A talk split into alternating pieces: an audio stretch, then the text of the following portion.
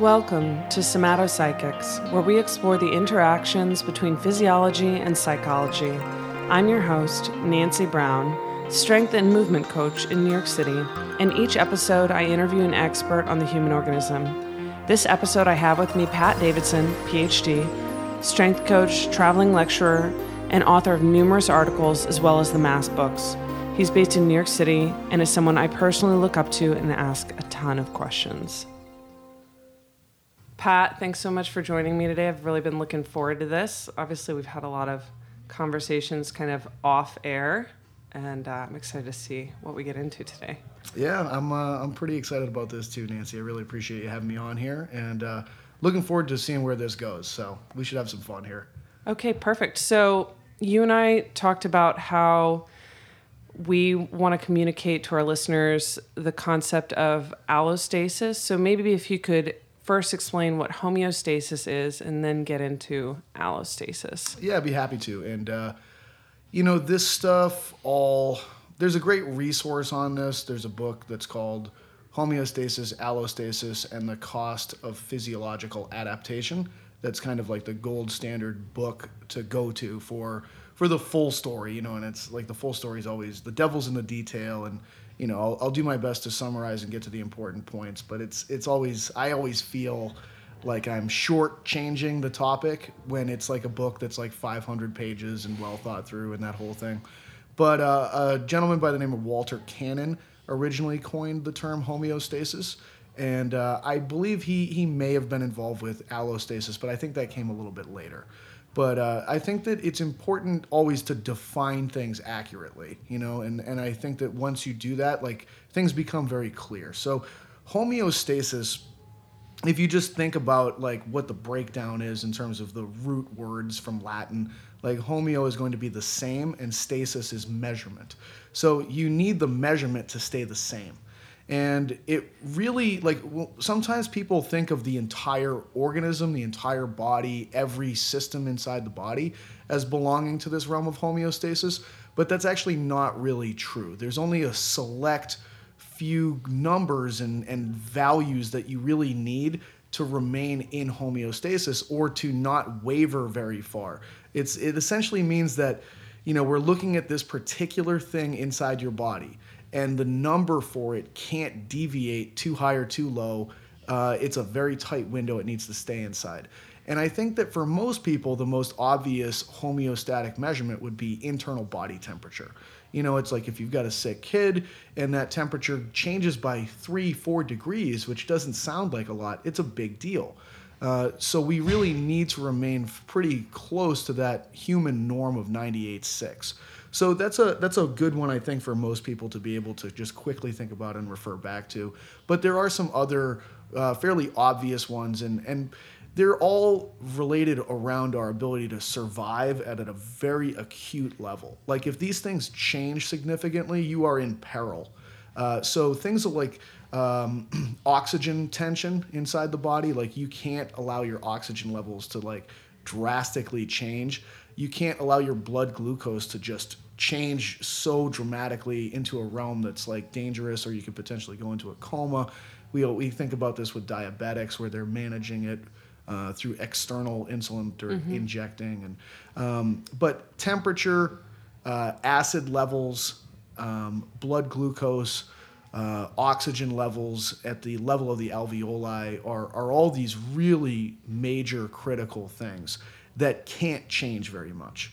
So there's always, like, the environment is imposing stressors, and throughout our lives we're doing things, we're we're busy, and I need to make sure that those homeostatic measures don't deviate despite, you know, maybe I'm running a marathon, maybe I'm lifting weights, maybe I haven't eaten for a, a considerable amount of time. Maybe, maybe, maybe. There's a million maybes that could come into play. But I can't let those select numbers change very far. And as a result of that, my body has come up with these other things, allostatic uh, measures that are in place to make sure that the homeostatic variables don't change drastically from a numbers standpoint.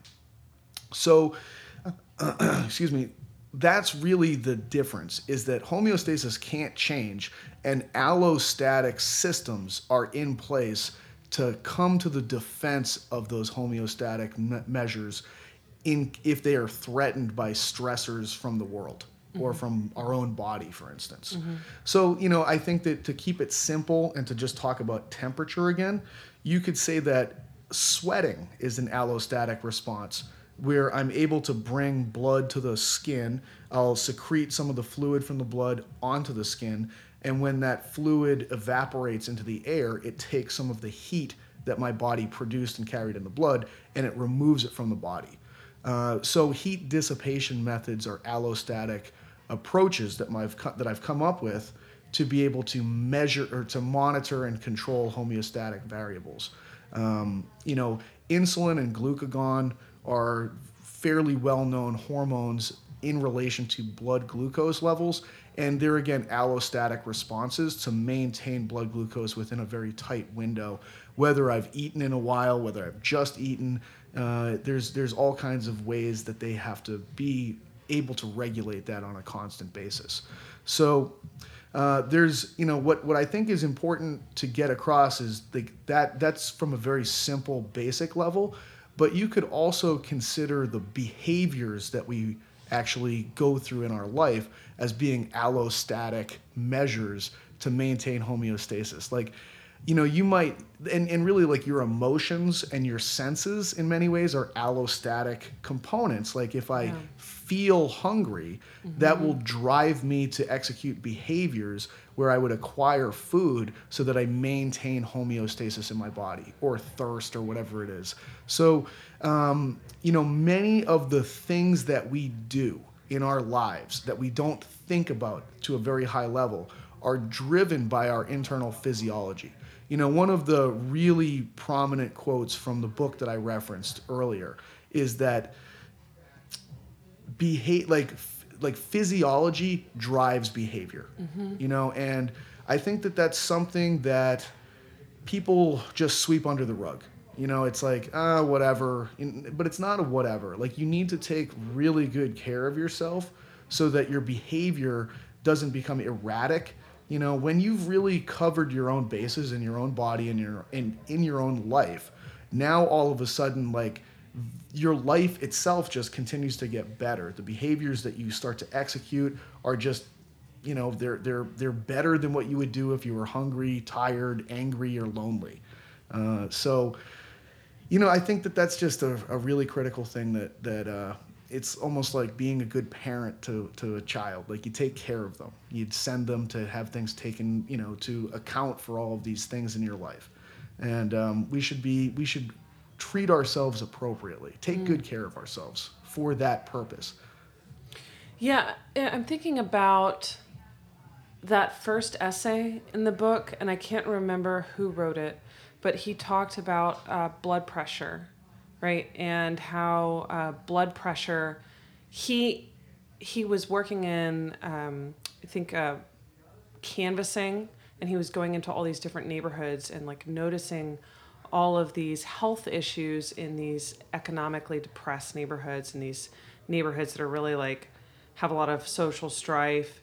And so he started looking into this and discovered that um, blood pressure is much higher in, for instance, African-American communities, whereas it's not higher in Africa, right? Mm-hmm. In East Africans.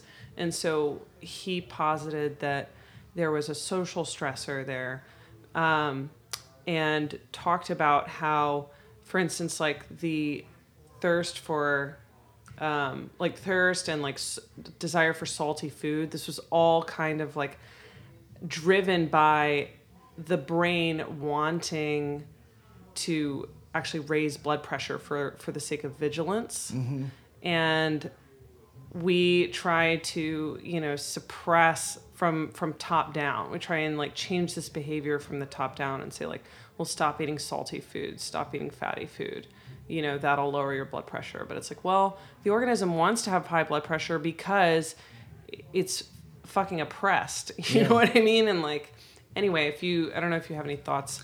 Yeah, and you know, I think that that uh, Robert Sapolsky addresses this topic extremely well, uh, both in his first book, Why Zebras Don't Get Ulcers. Mm-hmm. Uh, in like, you know, he he has a lot of lectures that are available online. He's done things with the Great Courses series, and his book Behave also covers this this topic. But you know, ultimately, there is a very specific stereotypical stress response that mammals go through, and uh, and humans are no different on this front.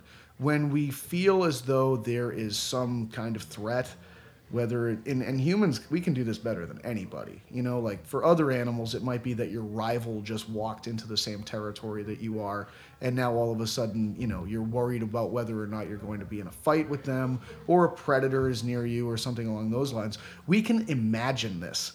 You know, we don't even need them to be present. Like, we can think about our own mortality and begin this whole process mm-hmm, of, mm-hmm, of creating mm-hmm, this mm-hmm. stress response. And the stress response itself is important to understand, like, what's actually happening under the hood, because it's going to lead exactly into what you just said. So I start thinking about how, you know, my life is going to end at some point, and oh my God, this is like this crippling kind of thought, and uh, my brain starts going. And, and what's actually happening is that I'm going to start actually like ramping up the activity of my adrenal gland. You know, like people mm-hmm. hear about adrenal fatigue or things related to the adrenal gland, but adrenal and adrenaline are kind of synonymous with each other, you know? So I'm going to start pumping out adrenaline, you know, I'm, which is going to elevate my heart rate. It's going to dilate my pupils. It's going to prepare me for action, because it needs to. Like that's, that only makes sense based on being a wild animal. Why else would I, like if I'm having these feelings and thoughts, it's preparing me for action. Mm-hmm, mm-hmm. You know, and the adrenal gland itself has two parts to it. It has the, uh, the, the cortex and the medulla. Okay, so anytime you hear about a cortex, that's kind of the center part, and a medulla can be around that. Um, and when we think about the cortex, you know, think cortisol. You know, cortex, cortisol, the medulla is going to be where the adrenaline is. And when I'm activating this adrenal gland, I'll have the adrenaline be pumping out from the medulla, but I'll also have cortisol be pumping out from the cortex. And cortisol is the most classical glucocorticoid that we have in our body. Now, when I have all this glucocorticoid, cortisol flowing through my system, at a certain point, I need to dissipate this stuff. I need to bring it back down to normal levels. It needs to be sequestered. It needs to be broken down. It needs to be processed. What's interesting is that the best way to process this stuff is with glucose, glucose being present. You are going to be triggering yourself to have an appetite for sugar mm-hmm. so that you're bringing in the substance that's actually capable of breaking down this glucocorticoid. Mm-hmm. You need to at some point, or you would just simply be gone in this constant kind of state of anxiety and readiness or vigilance or whatever it is we want to call it. But your body knows it has to remove itself from that, and it needs to do it by breaking this stuff down, glucocorticoids with glucose. And we also will tend, like you said, to need to ramp up blood pressure, which I need to bring more fluid into the blood so that I, because I'm telling myself, hey, you need to be better at this stress response. You're in this stress response all the time. You need to be better at it. And I need to have more blood in my system to create more pressure.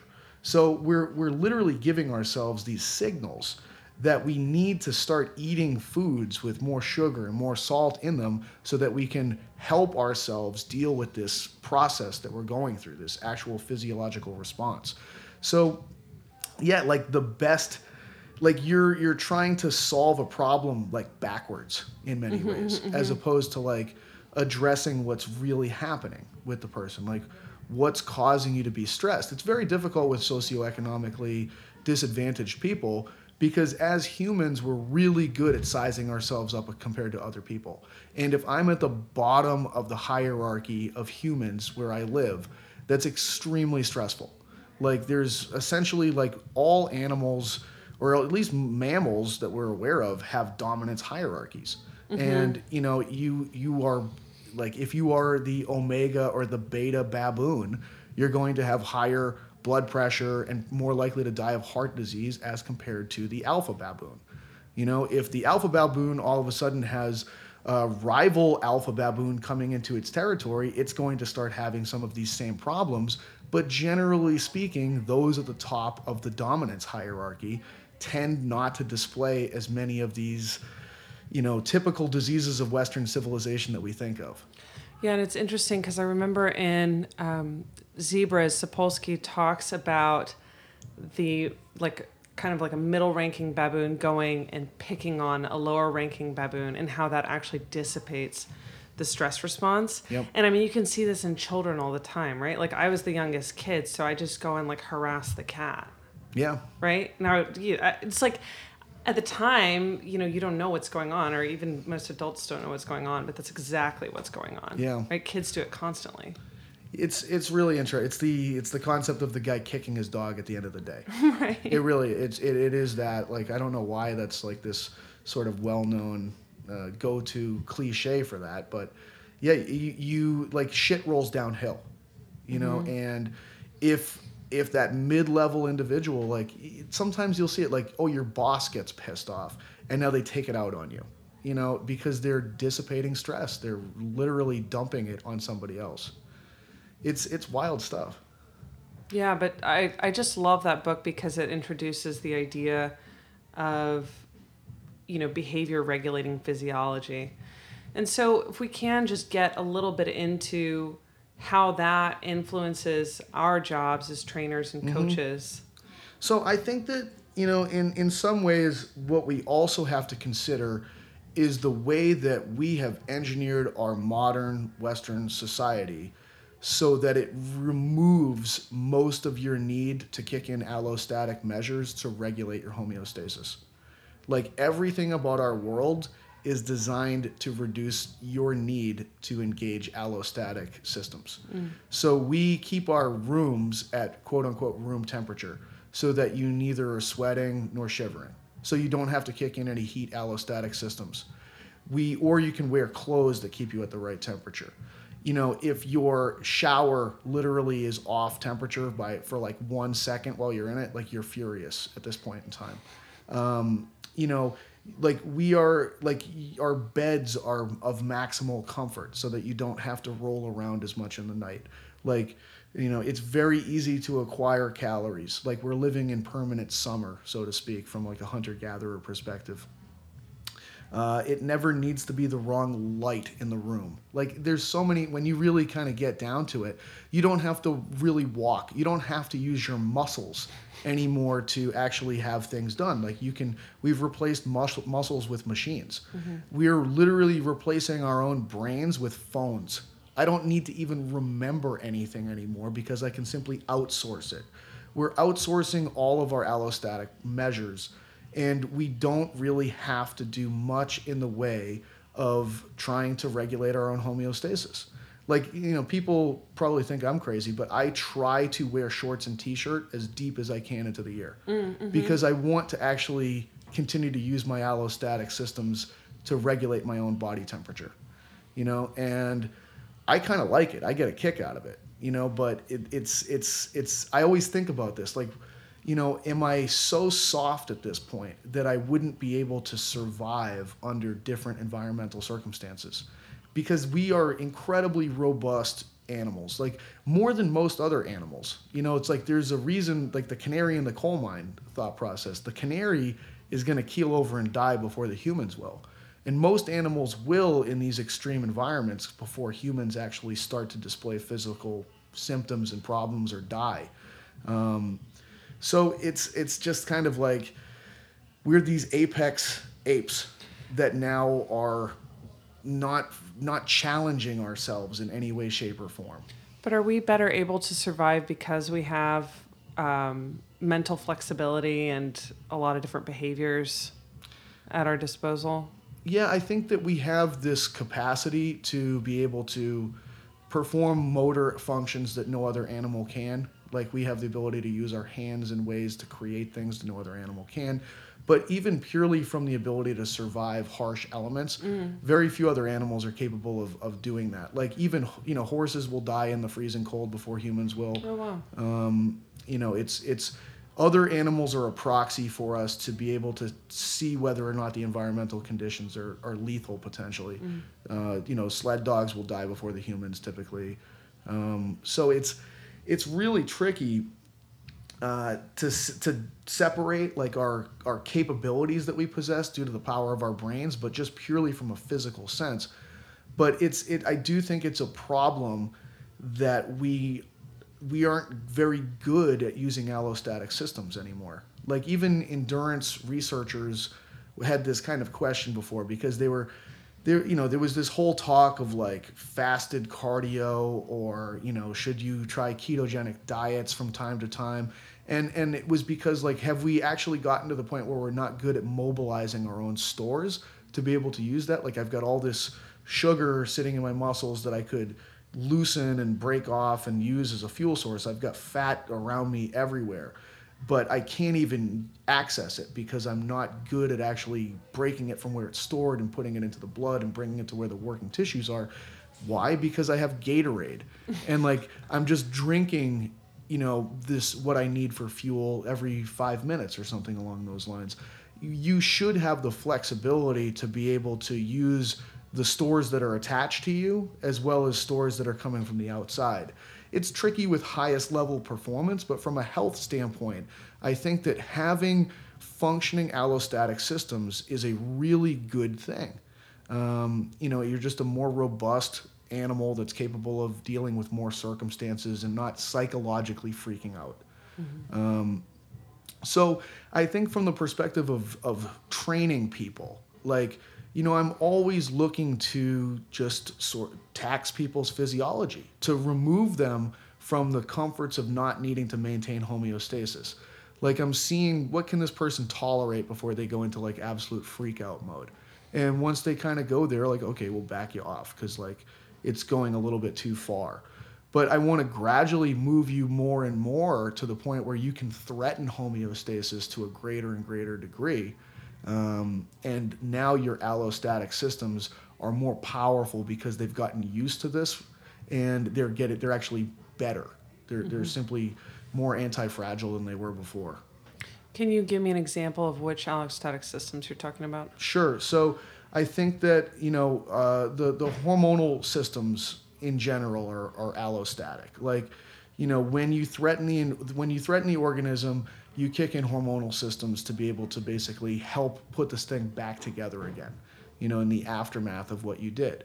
So, um, you know, like the protein synthesis response, for instance, you know, you would be like, I, I take a complete beginner and I train them, and they basically are, they, first of all, they're rewiring the synapses of their nervous system, which would be kind of like a post-stress allostatic response to make themselves more capable of firing the right muscles at the right time to execute the tasks, so that next time it's a little bit easier if it was the same level of stress and threat, which is why I have to kind of up the ante on people. Mm-hmm. You know, so I've been upping the ante, and the nervous system has rewired, rewired, rewired. It's taught you to do the task more effectively, but now it's run out of steam. It's basically like, hey, this is about as well as you're going to do this task.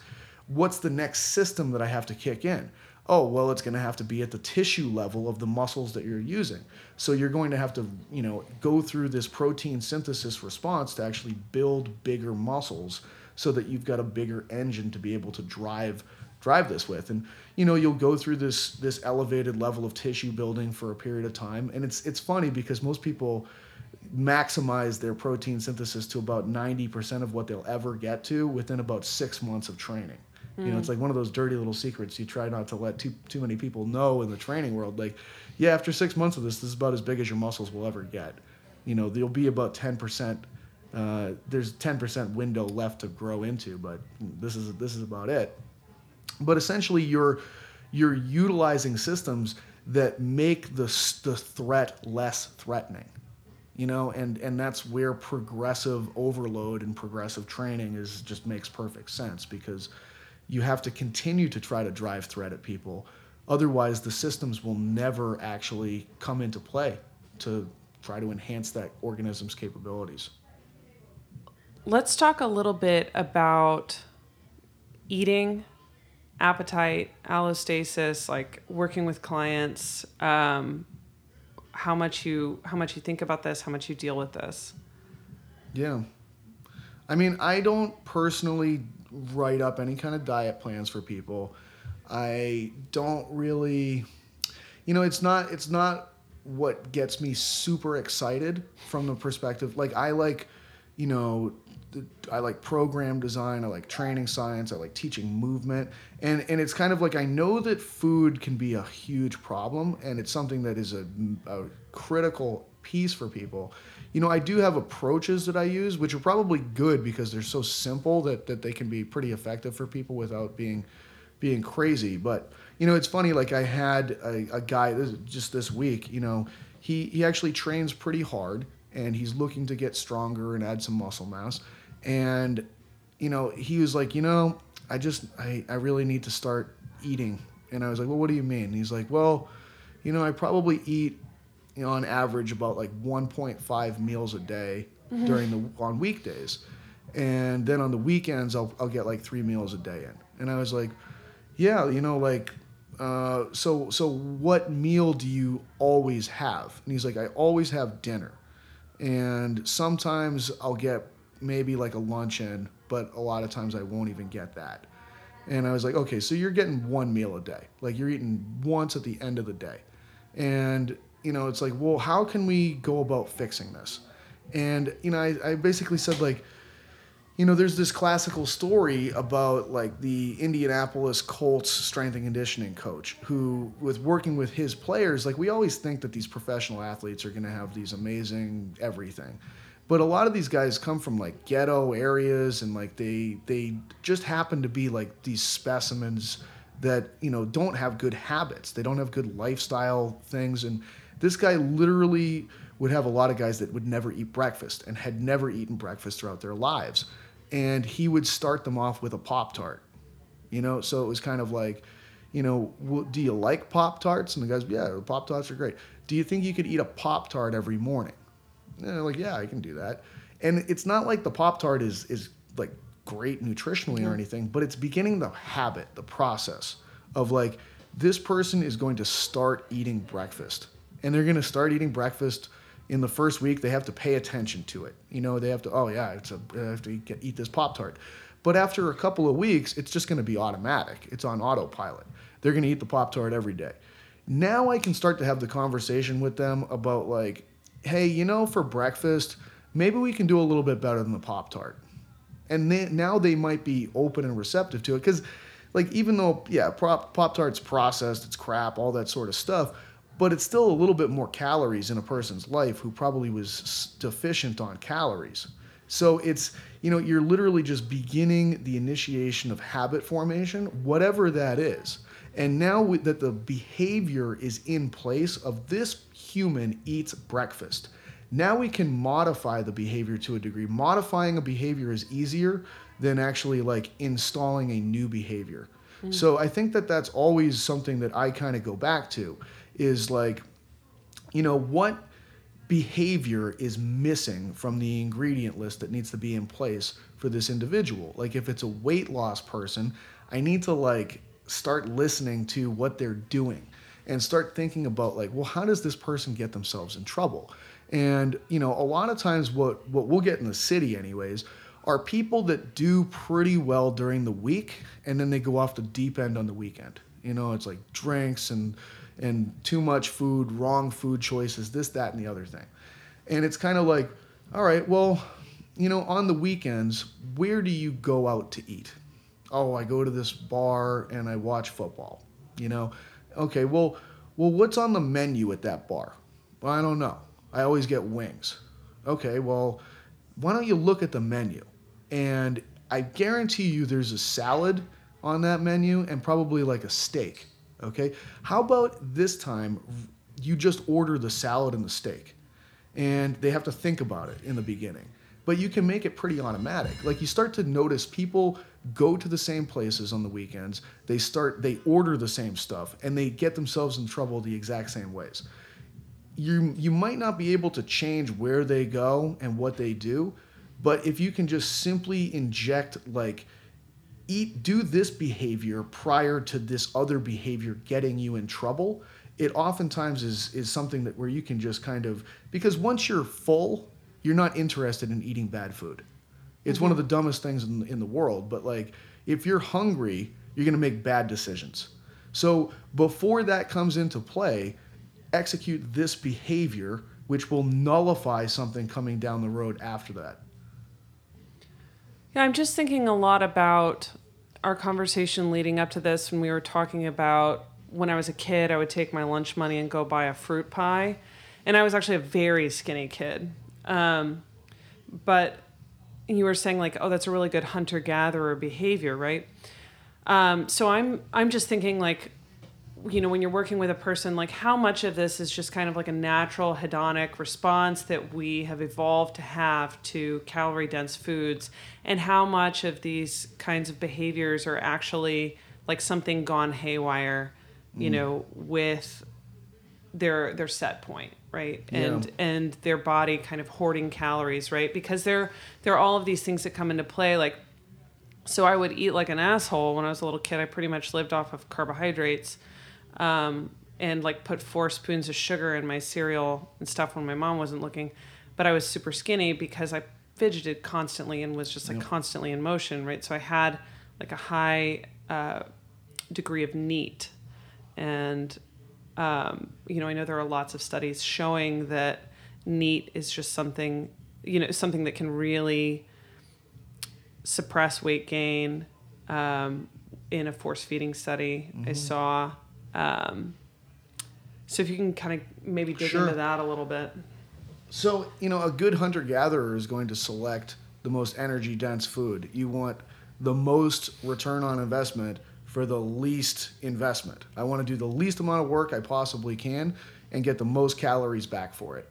Uh, that that is the best way to survive if I live in the wild. And we lived in the wild for a long time. We've been in a civilized manner for very few generations compared to what came before that. So you, if someone somehow had these instincts of like, oh, I'm gonna select the broccoli, like you're you're dead. You're you're you're a terrible hunter-gatherer. You're not going to survive long in the wild at all. Like.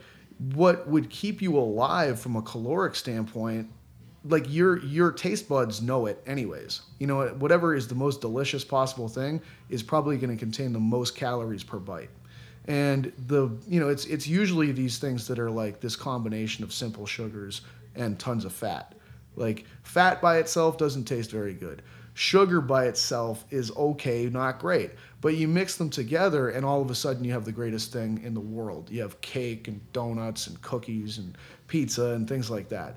So it's, you know, that's now what you, we have to do is you have to recognize that your system is engineered to keep you alive in an environment that we no longer live in. Mm-hmm. So you have to use your advanced forebrain, your cortical, rational thinking brain to override these instincts.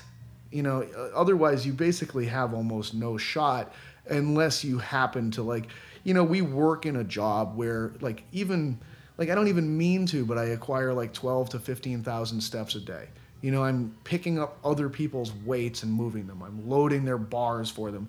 The amount of non-exercise movement that I'm getting is ridiculous, you know? And then on top of it, I have exercise movement. So it's it's like, and if I didn't have the lifestyle I do, I would weigh like three hundred fifty pounds, I think. You know, it would just be, I would be a complete mess. But like, maybe I selected this lifestyle to prevent that. You know what I mean? Like I've always been someone, I always paint myself into corners and throw myself into the fire because I think that the result of that will be in my benefit. Mm-hmm. You know, I'll spend all my money so that I have to force myself to earn more money. Like that's always been my mentality with things. So, you know, it's, it really like, you know, even talking about little kids and trying to like get them to make good, they're never going to make good decisions. They don't have an advanced enough cortex. They're, they're logical, rational, higher order thinking brain that can inhibit these impulses is not even developed. They have no shot. If they see candy, they're going to have the candy. Like no child has, if you want to know what food that hunter-gatherers would have liked, like, just think about what children get excited about. There's never been a child that's ever gotten excited about chicken, rice, and spinach, okay? But pizza, donuts, and candy, they're going to go out of their minds. And they're also going to display all the signs of, like, an addict if you try to take that away from them. Like, they will murder you if they're hungry. You give them food that they want, and then you take it away from them. Like, they'll have a meltdown. And deservedly so. Like, that would threaten the survival capabilities of the species. Can you talk a little bit about adaptation with training, and how in order to get adaptation, you actually have to threaten homeostasis? Yeah, I mean, you know, I, I think that from a, like, during the course of our lives, we mimic in many ways the history of our species from an evolutionary standpoint.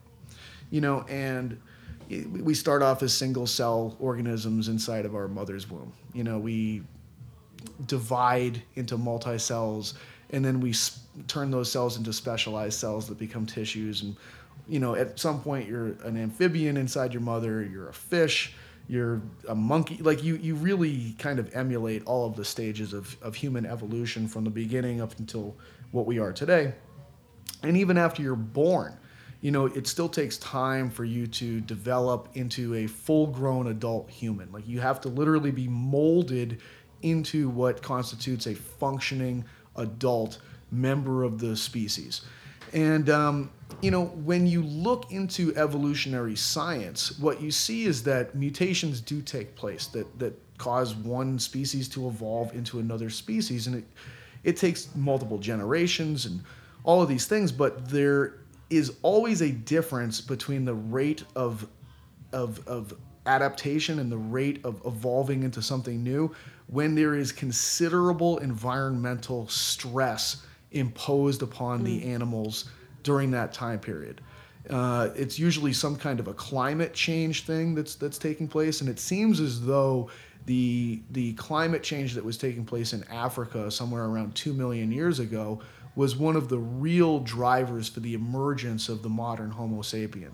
There was a uh, a drying that took place uh, on the African continent, and the rainforest receded and the savanna lands expanded dramatically. And also there was some kind of a volcanic event that led to the creation of the Eastern Rift Valley that sort of split split a massive territory in in, uh, in Africa. Anyways, what, what took place was that uh, there's less f- area of rainforest to be able to easily acquire fruit. Like, chimpanzees stay in the rainforest, they just simply eat fruit from trees. When there's no fruit for whatever reasons, chimpanzees will typically go to what are called fallback foods, and they'll eat things like leaves and stems and other things that they don't particularly like, but they have to during those circumstances. Well, when there were a lot more apes that were kind of that last common ancestor of the chimp and the human lineages, um, there was this massive degree of environmental change, and some animals decided to stay in the rainforest, and other animals decided to look outward for more types of food that they could acquire. And and our ancestors decided to do that. And, um, you know, in the beginning, it was mostly like looking for these underground storage units, like uh, things like yams and, and the sweet potatoes or other tubers that you would have to walk to acquire and then dig up from the ground and carry back to wherever it is that you kind of typically set up shop. But it was, it seems as though it was this need to be able to move over larger distances that led to this, you know, us becoming bipedal animals and using our hands in more creative manners. So I always think about that. Like, there, this never would have taken place unless it was forced. Like, you, you wouldn't choose to do this. You wouldn't choose to find all these new kinds of food. You wouldn't choose to change the shape of your foot from a chimp's, which looks like our hand with the thumb, with the big toe kind of going sideways like a thumb, to having the big toe in line, which makes way more sense if you have to propel yourself over farther distances. You would never just do that because you wanted to. You only change if you have to. Mm-hmm. And it's the same thing in our lifetimes, in our lifespans. Your body is going to stay exactly the same unless you threaten it to the point where it decides it's more beneficial to spend energy to change itself compared to staying the same. So in the back of my mind, I'm always like, you know, what what sort of change would my body need to cope with the demands that I'm asking it to to do? You know, like, if I, I I look at myself and I'm like, if I all of a sudden like forced myself to run ten miles today, which is the last thing I would ever want to do, my body would probably figure out some way to lose weight, all kinds of weight, all kinds of mass, muscle mm. mass, water mass, everything. I know that every time I get really heavy and have been like oriented towards strength production and then I decide to do aerobics, like I shit myself for multiple days in a row. It's crazy. It's like my system is like, you need all hands off deck. You need them off deck now. Get rid of this stuff. And it just continues to try to to drop. You know, it's like literally bailing water out of the ship to be able to keep the thing afloat mm. in these new conditions, you know? So it's it's all, you know, and in particular, I just think about like, you know, do I need to move my body through space a lot? Do I need to do a lot of pull-ups? Do I need to run? Do I need to do push-ups? The lighter that I am, and in particular, the lower amount of body fat that I have, the easier it is to do those things. And if that is a high enough level of threat, then I might change my behaviors to make that threat less. I might actually eat less food. I might actually start doing these things, but it's got to be threatening enough to make me really change, you know? And it, like from any kind of workout, like if, if like I need to threaten people to actually change their behaviors and their lifestyle outside of the gym so that the threat of the gym isn't as great as it used to be. Um, and I, I've had pretty good success with that. I've either had great success or the person never comes back and sees me again. And I'm fine with either of those things because right. I'm just not a moderate person. Right. Now, I know that a big thing for you is kind of getting the word out about working hard. Yeah. And um, I remember we had this conversation looking around a room recently, asking ourselves... Um, how many of these people actually lift weights, mm. you know, and this is a group of people who should be lifting weights. Yep. Um, I guess my approach is right now that I'm trying out is to gain my clients' trust and then start kind of heaping on the punishment yeah. slowly, you know. I think as long as it's progressive in nature, it, it works. But also know who you are as a person and what your personality kind of creates. And I just know for me that it's like, most of the people that end up liking me and working with me are also a little bit crazy. And it's like, when they're not, I'm like, oh boy, like I'm probably not the right person for this this individual. Mm-hmm. And it's like, there's uh, there's plenty of other trainers that are really good at, at moderating for people.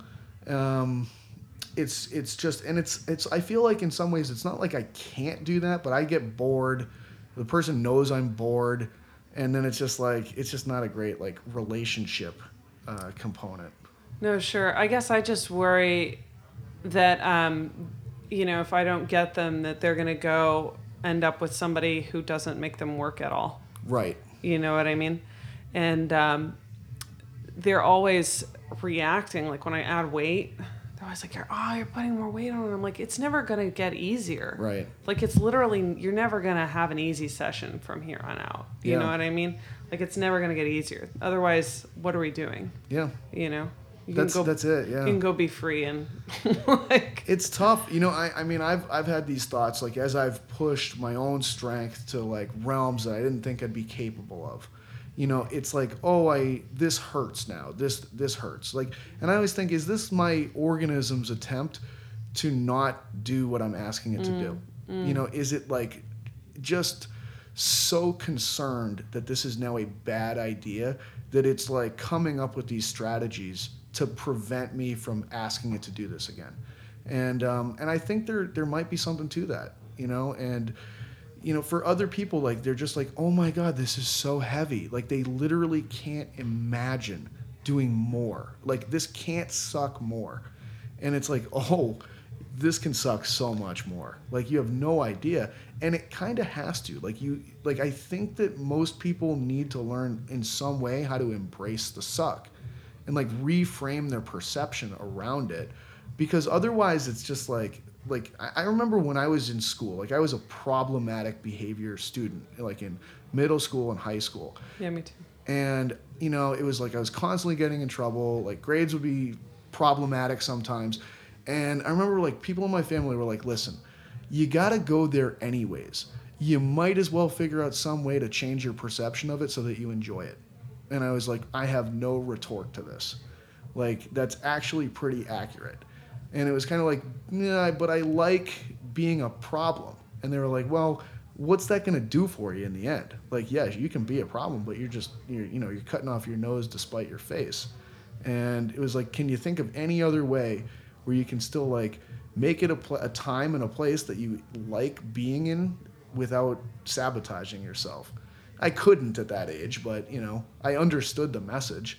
And I think it's the same thing for a lot of people that are going to the gym. It's like, listen, this is going to, if you want, like, because if you tell me that you don't really have goals, I'm cool. Like, we can just, like, go for a stroll and be quote unquote healthy or something, like, you know, but, but if you're telling me that you actually have these goals of, like, hey, I want to look different. I want to lose fat. I want to gain muscle. I want to hit these quantitative numbers or whatever it is. It's like, hey, I can bring you there, but you got to understand that it's, you're going to have to sacrifice some things along the way. Like, you're going to have to sacrifice this feeling good in the acute moment. Like, you're going to have to potentially sacrifice flavor or feeling full or something. But mm-hmm. if you're telling me you really want this, like, we'll get you here. Yeah, I mean, I think a lot of that is just getting people, get, removing ambivalence, right? And getting people to actually look at their ambivalence, because we always have ambivalence about goals. I mean, I have ambivalence all the time. What you're talking about, about like, uh, you know, when you start having pain, maybe this is my organism saying, like, lay off. Like, I, I, I don't even, you know, I'm not training nearly at the level you are, and I have that kind of shit all the time. I'm like, oh, I, I can't, like, you know what I mean? Like, my... my hip is bothering me, blah, blah, blah. And, um, and I'm probably fine. You know, I probably need to just go train. But, um, I guess, like, removing the ambivalence for people. Like, I had a client who was really, she was really, like, showing up for her workouts. She, you know, she was like an athlete when she was younger. She's overweight. She's really showing up for her workouts. Um, and working really hard and, like, losing weight very slowly. That was her goal, right? And I finally talked to her, and I was like, why are you, ho- like, what's going on? Like, what, what's the payoff in, like, holding on to this, right? And holding on to this weight and, like, staying the same. And, um, and I said, I just want you to go home and journal about that, right? We don't have to have a therapy session about it. Just go home and think about it. And she's just dropping weight, like, twice as fast now. It's crazy. Mm. Like, over the past three weeks, it's fucking crazy. The like stories since, people since tell themselves about themselves are prisons.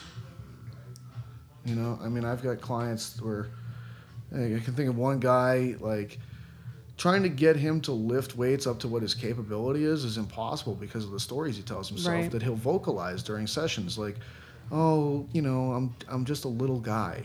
It's like, um, you're a normal-sized adult male.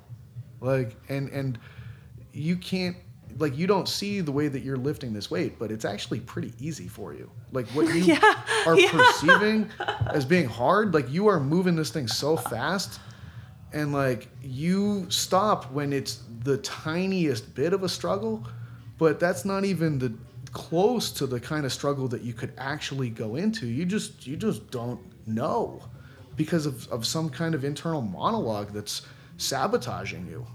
Yeah, and this is something I really have to drive home to my clients, is that how it feels doesn't really matter. Mm. I'll tell you if it's hard or not. Yeah. Because I'm watching you move, and I know what hard looks like. Yep. You know, and but you have to get them to, to trust you first, yep. right? And so you got to kind of move into that territory.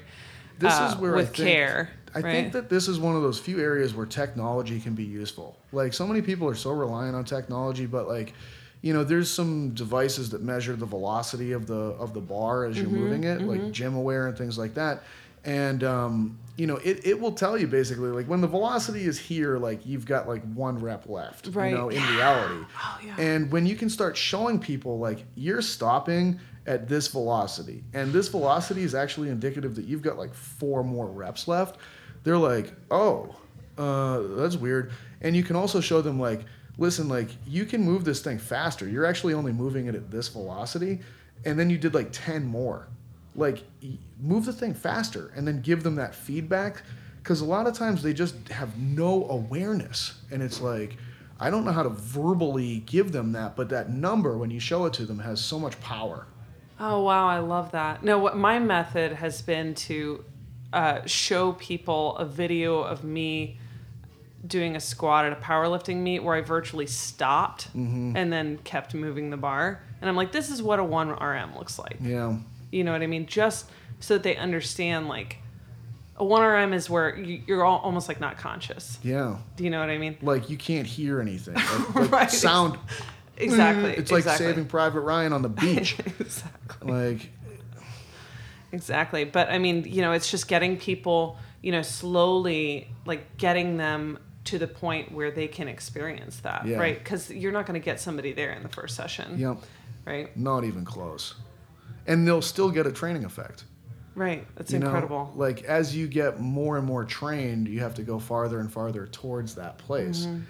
And for everybody, there's just, I, I for most personal training clients, I just see it, see it as a psychological, I'm just trying to shift, like, this psychological meter of how far they're willing to go towards that place. Right. And it's usually, like, there's so much room to expand into, even for people you've been working with for a while. Mm-hmm. And because I notice it in myself. You know, it's it's like it comes out of me during competition, like when there's other people where I'm like, this person shouldn't be able to do as much as me. Like, I can't let this happen. And then all of a sudden I'll, like, have my next set is like a personal record. And it's like, or there's somebody that I'm chasing and I'm willing to do almost anything to catch them. You know, and so it's like that motivation, which can be like right on the border of like what you're aware of and what you're unconscious of. You know, it, mm-hmm. it kind of, I think that's super helpful. Like, I always look at competition as being something incredibly helpful for giving us the ability to start to have people move that psychological meter, and also t- technology and data can be helpful on that front. It's all, I'm always like, I, I feel like with technology, a lot of times people are using it, but they don't know why they're using it. I, I'm trying to create, I'm trying to drive someone towards something as a result of giving them these numbers. I'm not just collecting numbers for no reason. Yeah, so why don't you tell us a little bit about your concept that you're yeah. undertaking here at Hype? So it's it's going to utilize um, equipment that's made by the Kaiser company in California, and um, and their resistance training equipment utilizes pneumatic resistance, which is air pressure based. And um, you know, some of it is is like kind of a combination of classical resistance training, like we can have a barbell and hook it up to cables that have air resistance pulling down on the barbell. Um, and others are just single piece pieces of equipment, like a, a chest supported row where it's just air resistance. But um, we have a couple of their pieces here now, and, and as you're familiar with, like, it will show you the power score for every rep. Uh, which takes into account the force, like the weight that's on the piece of equipment, the distance that you move the, the thing through, and the speed that you do it at. Um, so power is a great variable because it, you know, classically the way that we track volume is just weight on the bar times reps times the number of sets that I did it for. And volume usually is indicative of like the rate of adaptation that the person will experience. But that kind of barbell volume falls short of a couple of variables. Number one, it falls short of range of motion. And it also falls short on how fast you move the bar. So power to me is just a more accurate volume tracking metric compared to what we've traditionally used. Mm-hmm. And what we're also going to be able to do with this is, I'll, like if you're doing a squat and you've got the bar hooked up and it knows how much weight is on the bar, and it's measuring how fast you move it, and it measures the distance that you move it, it'll do that for all, let's say, ten reps of this set. And I can tell the system, Nancy's gonna do ten reps here, uh, and she's gonna do ten reps at every station. It will take the average power that you did for that set, and it can put it up on a scoreboard so that you can see it. And then you could move on to the next station. Maybe it's a, a chest-supported row or a military press or a bench press or a deadlift or whatever the next thing is, and it would do the exact same thing. And then it would sum station one to station two. you could do whatever workout you wanted to do, and it would just sum set to set and exercise to exercise. And at the end of it, you would see your accumulated power score for essentially a mixed mode resistance training experience. Mm-hmm. You know, things like Flywheel have been pretty successful, where it's kind of like, hey, we measured your power output while you were riding a stationary bike for a spin class, which is kind of cool. But I think that if you were able to do a resistance training session with multiple stations and all kinds of different exercises, and it gives you your combined power output for that, that's like the nuclear bomb version of that same concept. And also, like, if you do the same workout, you could be able to track your power from session one to session two to see if you're actually making progress. And um, I think that most people, when they're able to see themselves improve, it's tremendously motivating to continue to do it. Or if they see themselves not improve, they can start to actually question, like, why did I not do well this week compared to last week? Oh, well, maybe it's because I got like one hour of sleep last night and I didn't eat any food or blah, blah, blah, blah, blah. And it's amazing how many people don't make these um, super simple connections to their life and their output, you know? And it's kind of like, that's where technology has been important for me in the past. Like, you know, hey, look at this score on la- last Thursday. That was so much lower than anything for the last three months. What happened last Thursday? Oh, my kid was sick and I didn't sleep and my boss was angry at me and blah, blah, blah, blah, blah. And and it's like, yeah, your scores actually stayed low for like a week after that. Like, that's that's kind of interesting. Like, maybe we should be aware of that. And but people are completely unaware until things point it out to them. And I just found that numbers are, when they're visually displayed to humans, become incredibly important. Like, school never mattered until report cards started to be handed out. And now this report card matters a lot, and it's possible that that could change their behaviors. So everything to me comes down to, like, what can I use as a tool to change behavior uh, in the both in the gym and out of the gym to drive people towards better physiology overall. And I just think better physiology leads to this cyclic process of better behaviors in your life, which feeds back. Everything always feeds back in a positive manner or a negative manner. And I'm looking to get people into these positively spinning loops for their life.